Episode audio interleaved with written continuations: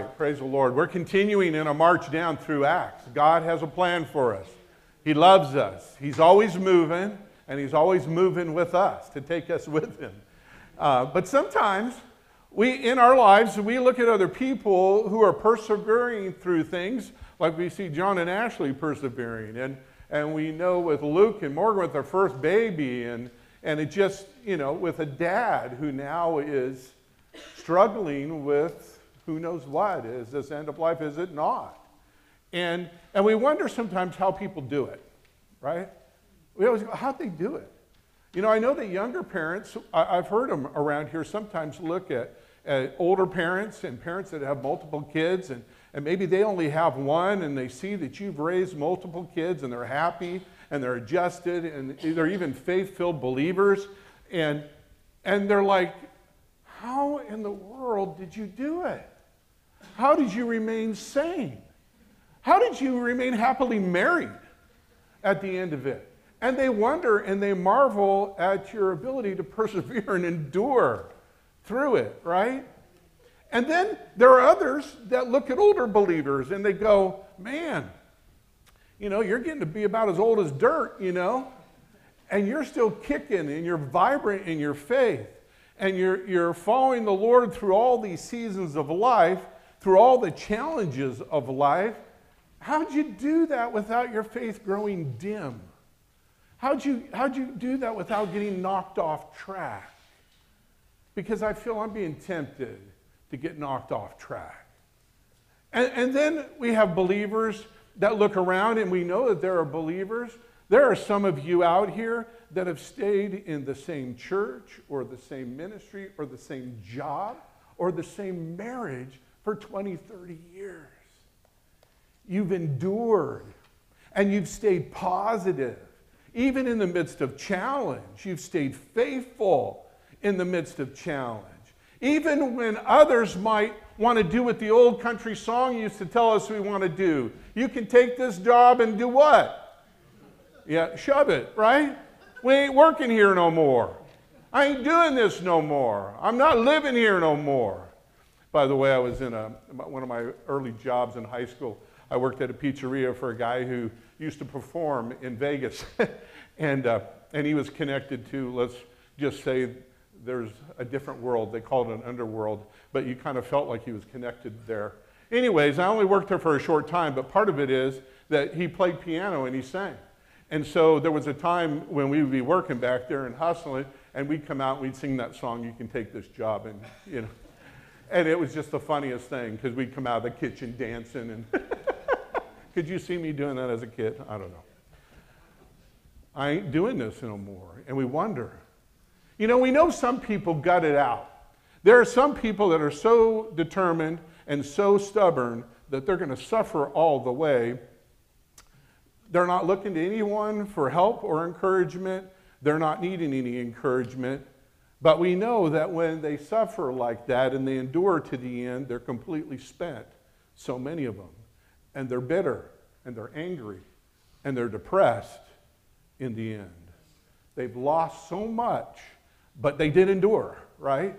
And yet others just seem to be built or gifted for the long haul. They're fueled by something that's different, something that renews their strength, something that keeps them fresh, keeps them on track causes them to run their, way, their race in life in such a way as to win the prize.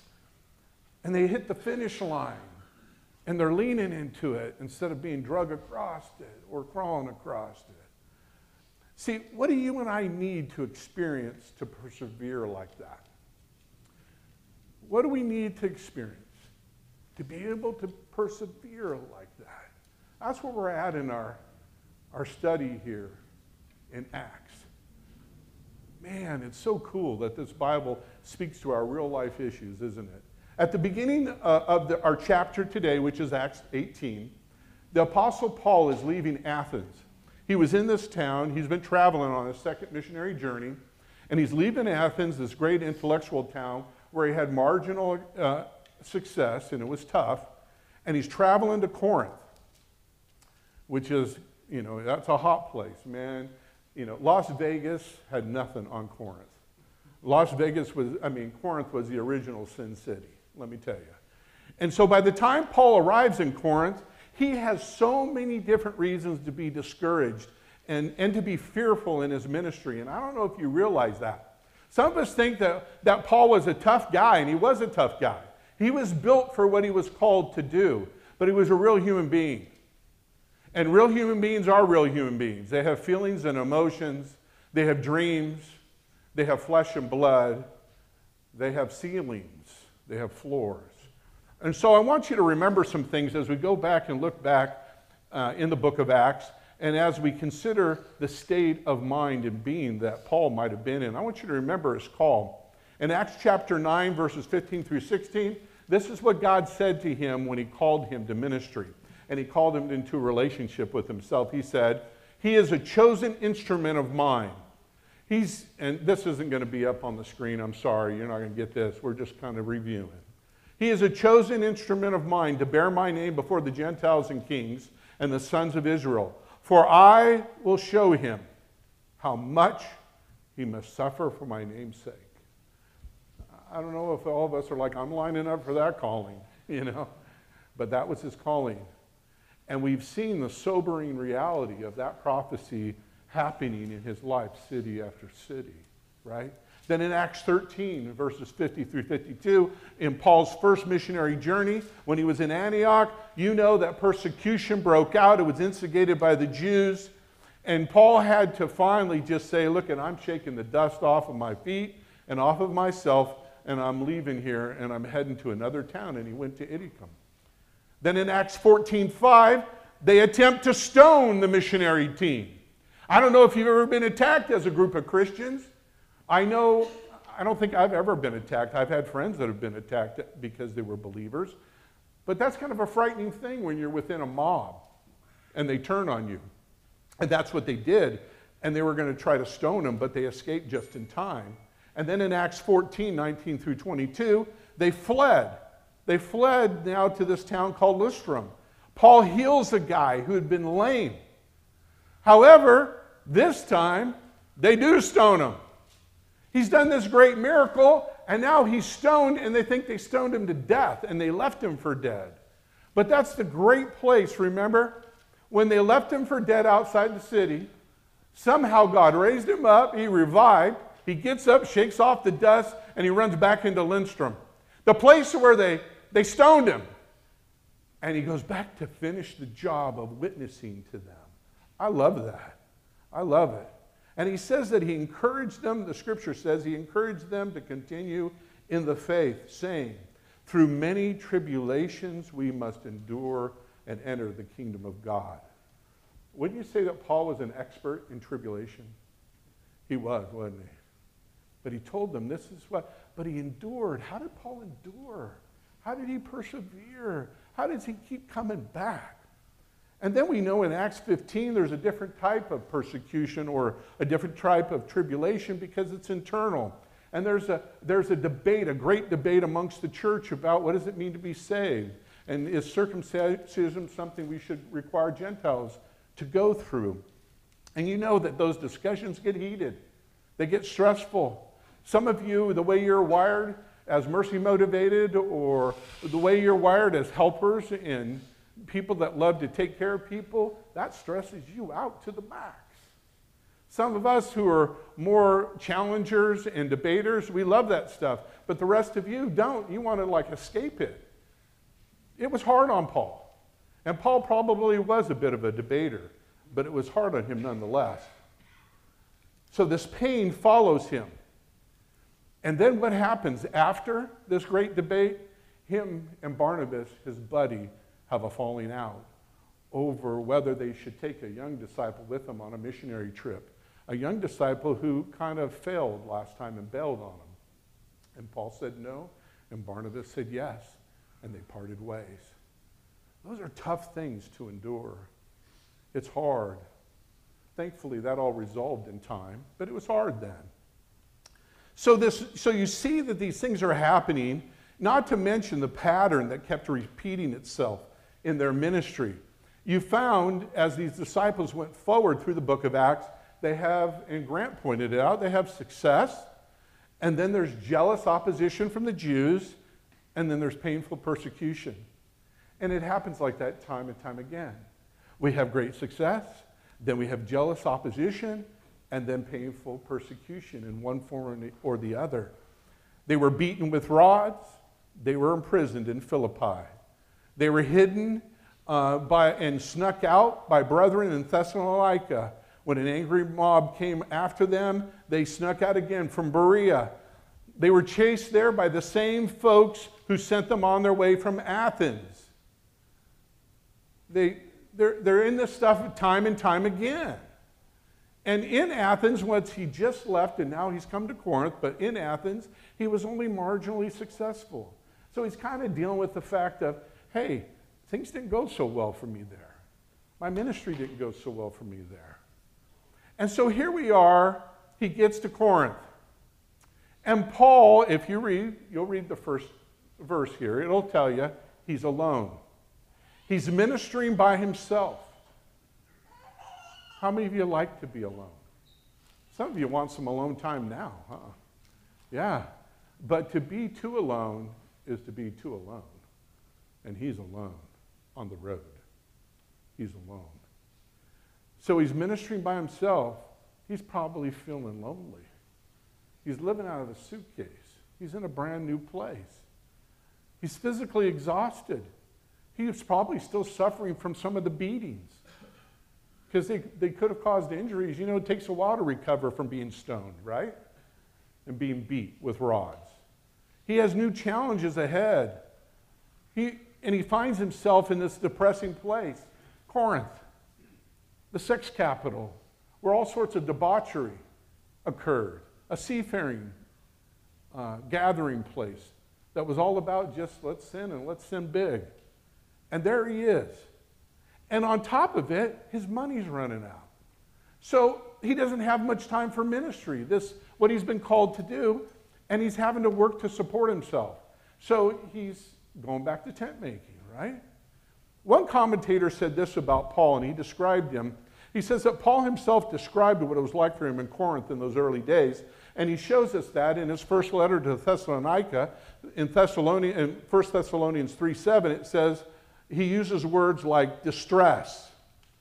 I was in great distress. And then in his letter back to the Corinthian church, which he's in Corinth now, he writes back to them and he talks about how, what he was like when he was with them. And he says, I came in weakness, in fear, and much trembling. Does that sound like a Superman to you? Sounds like a normal human being, doesn't it? It sounds like a, a person who's really taken a lot of licks in their ministry and in their call and in their life. But somehow he keeps going.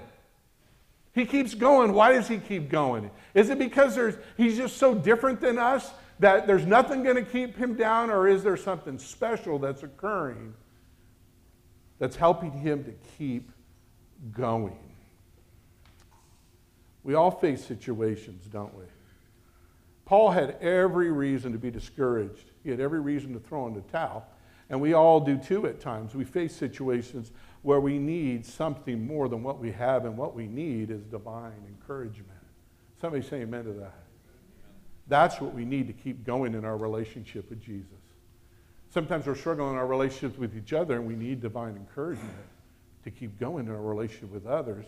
And sometimes we feel that discouragement in ministry uh, and, we, and serving others and, and following the call we believe God's made on our lives, but we need encouragement.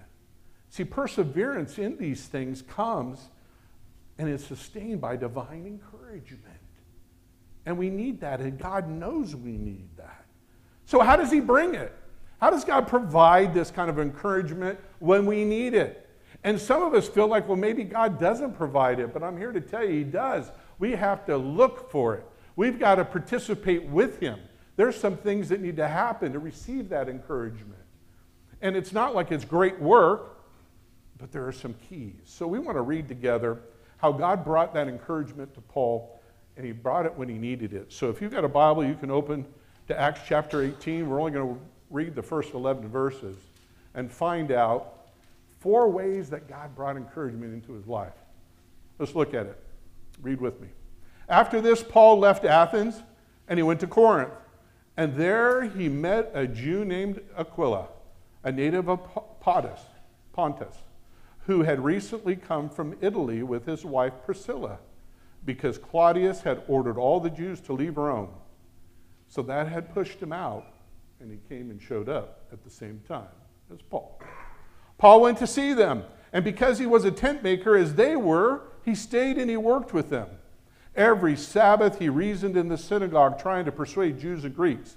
When Silas and Timothy came from Macedonia, because you know they were supposed to beat Paul there, and uh, it, it took a while for them to finally get to Corinth, but once they showed up, it says Paul devoted himself exclusively then to preaching, testifying to the Jews that Jesus was the Messiah. But when they opposed Paul and they became abusive, he shook off his clothes in protest and said to them, your blood be on your own heads.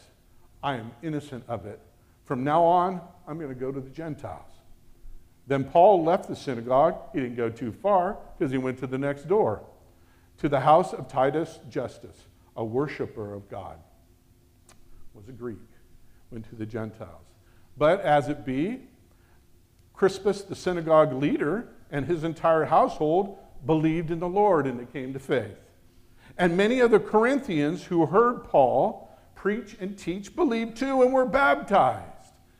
Big difference in Corinth than there was in Athens. And then it goes on. One night the Lord spoke to Paul in a vision Do not be afraid, keep on speaking, do not be silent. God does not tell you those things if you aren't experiencing some of that, that apprehension and that fear. And this is what the Lord continued to say For I am with you, and no one is going to attack you and harm you, because I have many people in this city. So Paul stayed in Corinth for a year and a half, teaching them the word of God. Stayed a long time. Wow. I don't know, at first glance, you don't really see the encouragement, do you? You kind of might miss it if you just kind of read over it. But I want you to consider how did God encourage him? Because God wants to encourage you and me that way too. Paul needed encouragement in a big way, didn't he? How did he find it? How did God provide it? Well, I want to ask you a couple other questions. How did Paul get to Corinth and why did he go there? How did he get there in the first place? Why did he decide to go from Athens to Corinth? Why did he do that? Well, here's the answer he knew who he was, he knew what he was called to do. He knew the ministry he was to fulfill with his life. And so Paul simply stayed obedient to that vision, obedient to that call, faithful to the Lord. And what did God do? God orchestrated in that faithfulness and that obedience a new friendship and partnership between him and Aquila and Priscilla. He did it in Corinth because he brought them all there at the same time, because he knew that they all needed encouragement. Isn't that cool? The Lord brought them together somehow. And when they met, this connection was formed because they had like callings, like giftings, and even like businesses. So Aquila and Priscilla were forced to leave, but it was really the sovereignty of God that was at work. How is God working in your sovereignty? Maybe forcing you somewhere, but He wants to force you there to encourage you. He wants to force you there to be an encouragement to others, and they need you. But you might be missing it. How is God doing that right now? Because He was surely doing it in their lives. They met, they began to add up what was going on here, and then Aquila and Priscilla graciously invited Paul into their home and included them in their business, and they met one another's needs and they were on their way. What encouragement for Paul. What encouragement for Aquila and Priscilla. They once again had support and fellowship in their ministry. They had that support they needed to go on. See, I want you to know something this morning, our first point. God knows what you need, and He knows how to meet your need of encouragement. God knows. Can God meet your need in a little church like this? You betcha. It was a little church like this that God called Jody back to And she wasn't sure God was going to meet her need or encourage her. But guess what? God had called me there too. And when we met, it was just like,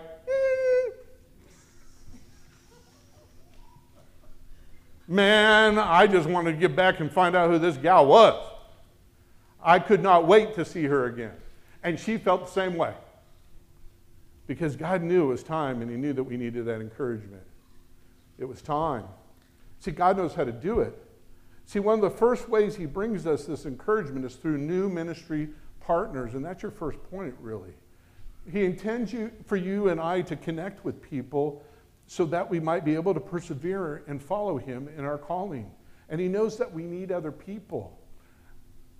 We need other people. So, what happened between Paul and Aquila and Priscilla in Corinth was no coincidence. It didn't happen by happenstance. It was the gracious act of God to bring encouragement to them all, the encouragement they needed. And, and you've seen that, and I've seen that. And that encouragement keeps us on course. How do you need Him to do that for you today?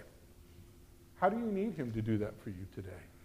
You know, there are young adults, single adults that are here who need the encouragement of a soulmate. It wasn't just Jody and I that God was going to work in, He's going to work in your life too. Commit it to Him. Ask Him for that encouragement. Ask Him to make that connection. He'll do it. There are people here today that might need a friend, need a friend for encouragement and sharpening. Ask the Lord to bring you a friend. Ask the Lord to make you a friend. That's just as good. And you'll find a friend.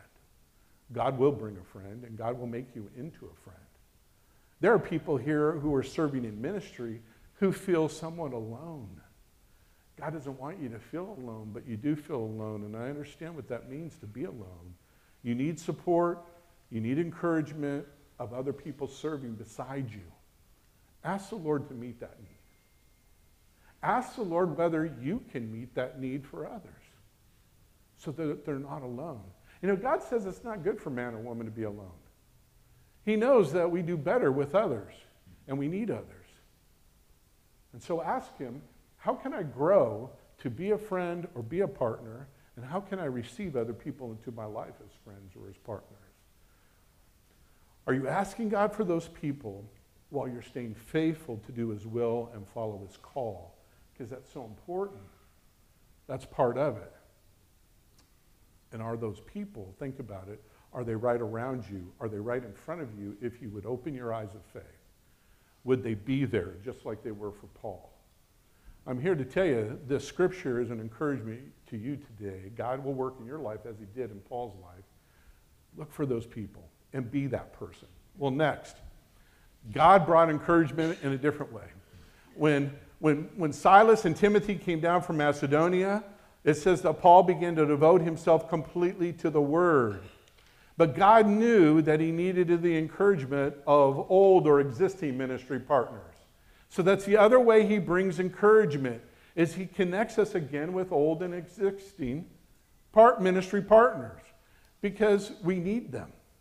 And so when they come down, he devotes himself completely to the word and he solemnly, it says, testifies to the Jews that Jesus was the Christ. Well, why was Paul able to do that all of a sudden? Because all of a sudden he switches gears. Before he was working all week and then sharing on the, on the Sabbath.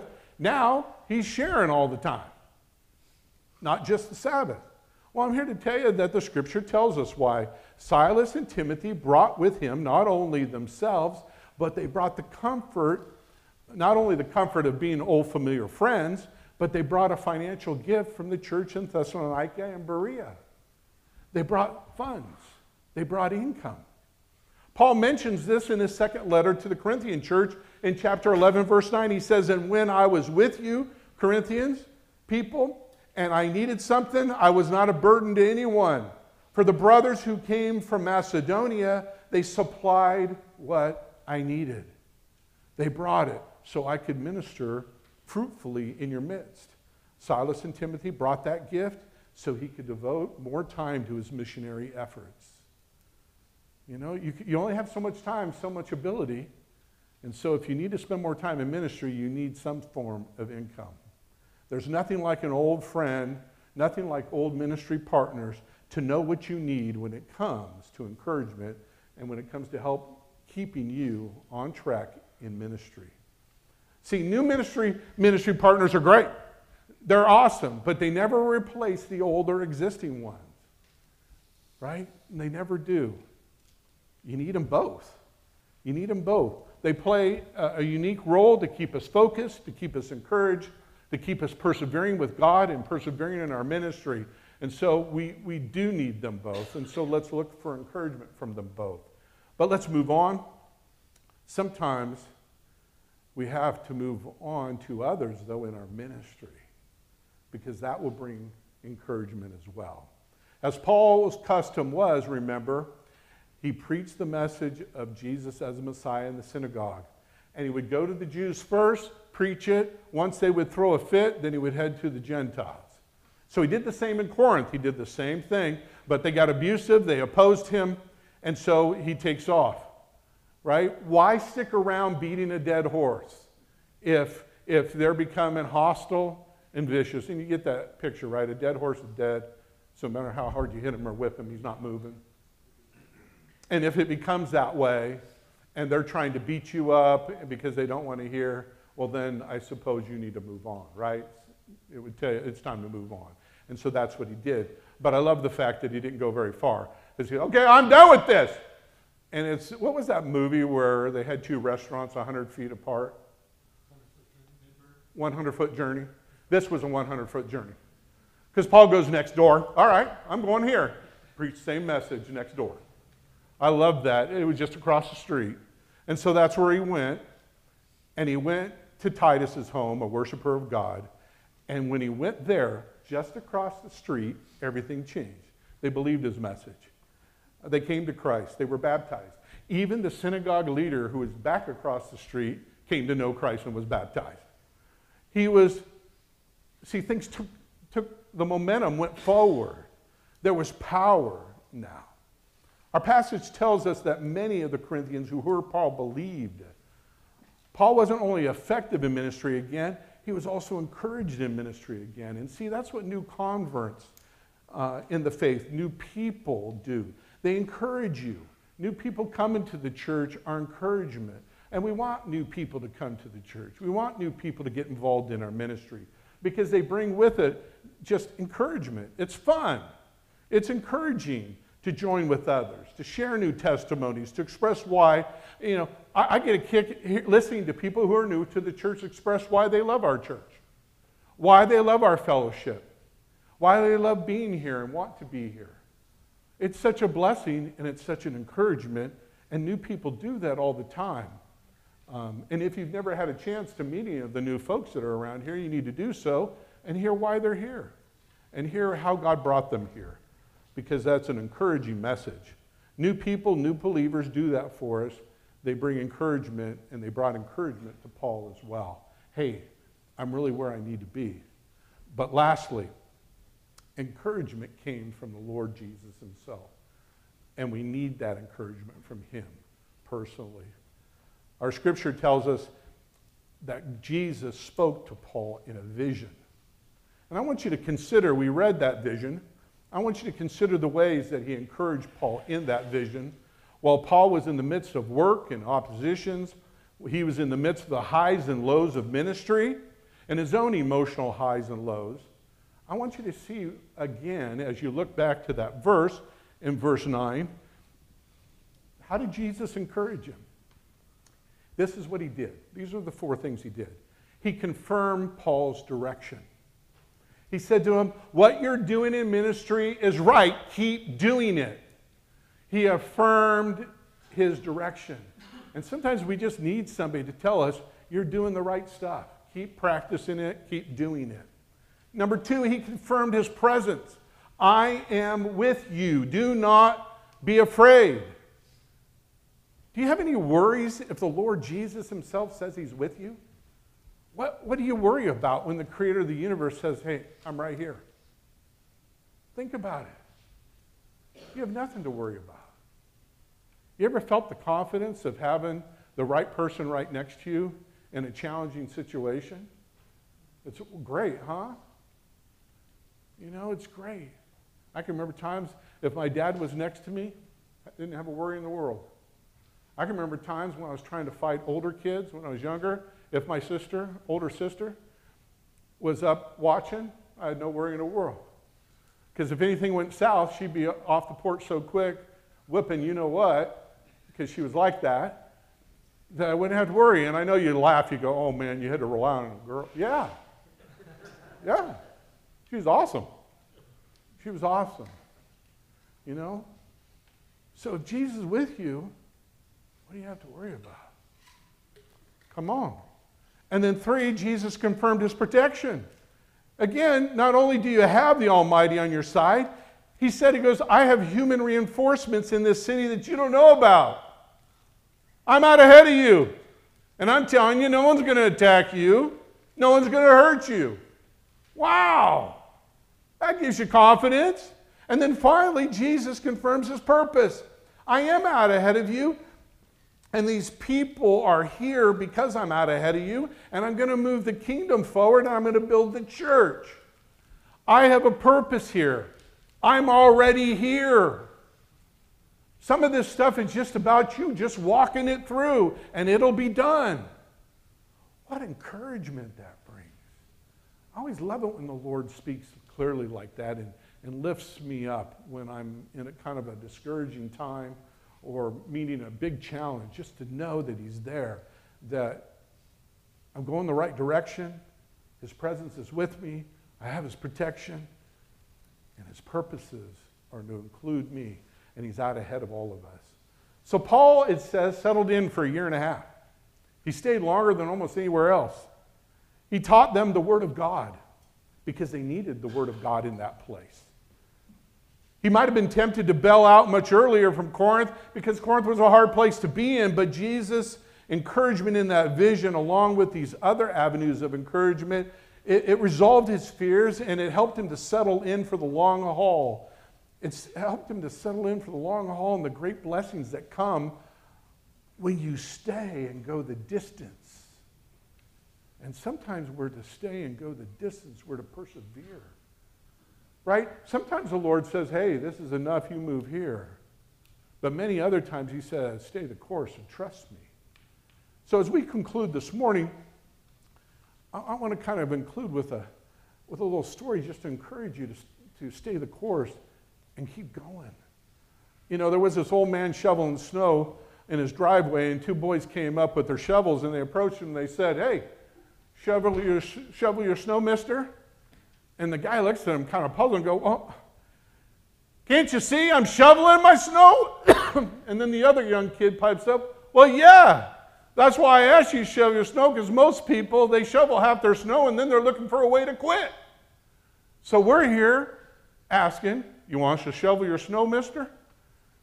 And most old dudes would say, yeah, finish it, right? Amen? Raise your hand if you're one of them. There we go.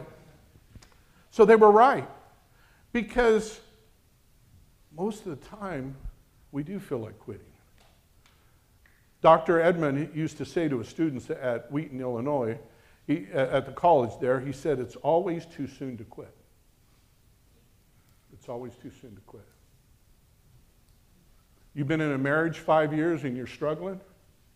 Hold on till you've been in a marriage 10 years. Amen? You've been in a marriage 10 years?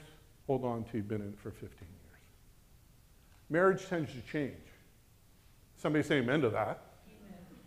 Hold on, right? okay, that was pretty exuberant back there. Hold on. Work at it. Look for God's encouragement. Look for God's way. Grow, learn. Things have a way of changing. It's always too soon to quit.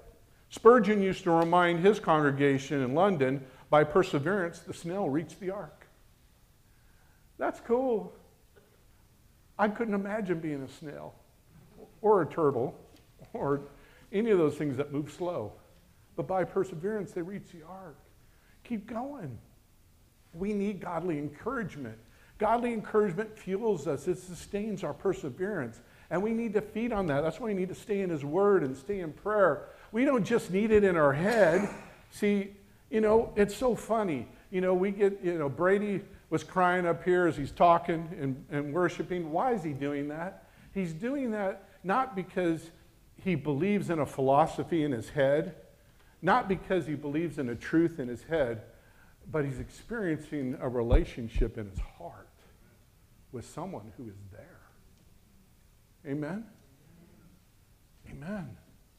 And when you see things in your heart, because your heart is open, and you see things there, not just here, and it's so great and so vast, you can't help. I heard one person say, it breaks the back of words. It's too heavy for words. They can't carry it. And so emotion and groans, too deep for words, and prayer are what come out. And that's what we've been called to. See, Jesus has said, and now I'm going to be preaching and something else. Okay, sorry, Lord, but God bless us all. Re- Revelation 3.20, he said, Behold, I stand at the door and I knock. Where's he standing? At the door of the heart and knocking. And he's talking to a, a church, a believer church.